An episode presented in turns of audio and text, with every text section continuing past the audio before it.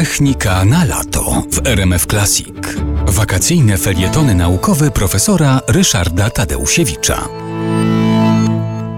Drzewa decyzyjne jako narzędzie informatyczne e, są wykorzystywane w bardzo wielu różnych zastosowaniach, gdzie trzeba podejmować pewne decyzje, a te decyzje podejmuje się pewnymi etapami.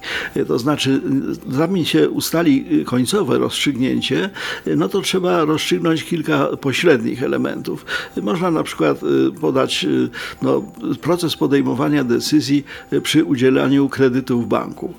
Najpierw sprawdza się, ile ile dana osoba posiada jakichś cennych rzeczy, które może przedstawić jako zabezpieczenie, jakich ma żyrantów, jakie ma zatrudnienie, ile zarabia. To są pewne etapy i te etapy e, po prostu stanowią krok po kroku taką drogę. E, to zabawną rzeczą jest, że w informatyce drzewa rosną jak gdyby do góry nogami, dlatego że najpierw jest pień tego drzewa, czyli to główne pytanie, potem są te kolejne gałęzie, które wchodzimy w zależności od tego, jak zostaną rozstrzygnięte te pewne pytania cząstkowe.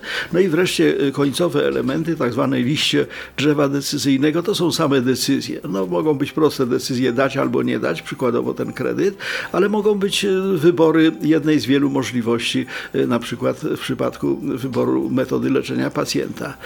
Do tej metody, która bardzo jest chętnie i często stosowana w informatyce, sztuczna inteligencja dodała pierwiastek uczenia się. Okazuje się, że konstrukcja takiego drzewa decyzyjnego y, może powstać y, na drodze obserwacji pewnych rzeczywistych działań i rzeczywistych procesów podejmowania decyzji.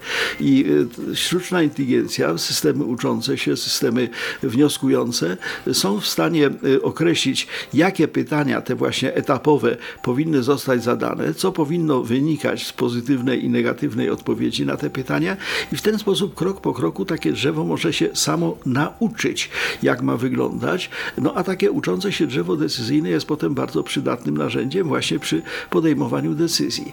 E, ale co jest jeszcze zabawne i ciekawe, e, powstała również koncepcja tak zwanych e, uczących się lasów decyzyjnych.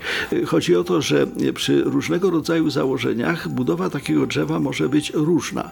Wobec tego nie wyhodowuje się metodą właśnie uczenia i techniką sztucznej inteligencji jednego drzewa, tylko no, tworzy się takich drzew decyzyjnych cały las, a potem decyzje podejmuje się na zasadzie rodzaju głosowania, to znaczy pewne drzewa decyzyjne w tej sytuacji optują za takim rozwiązaniem, inne za innym, dokonuje się czegoś w rodzaju e, powiedzmy głosowania, no i podejmuje się decyzję w tym przypadku kolektywną.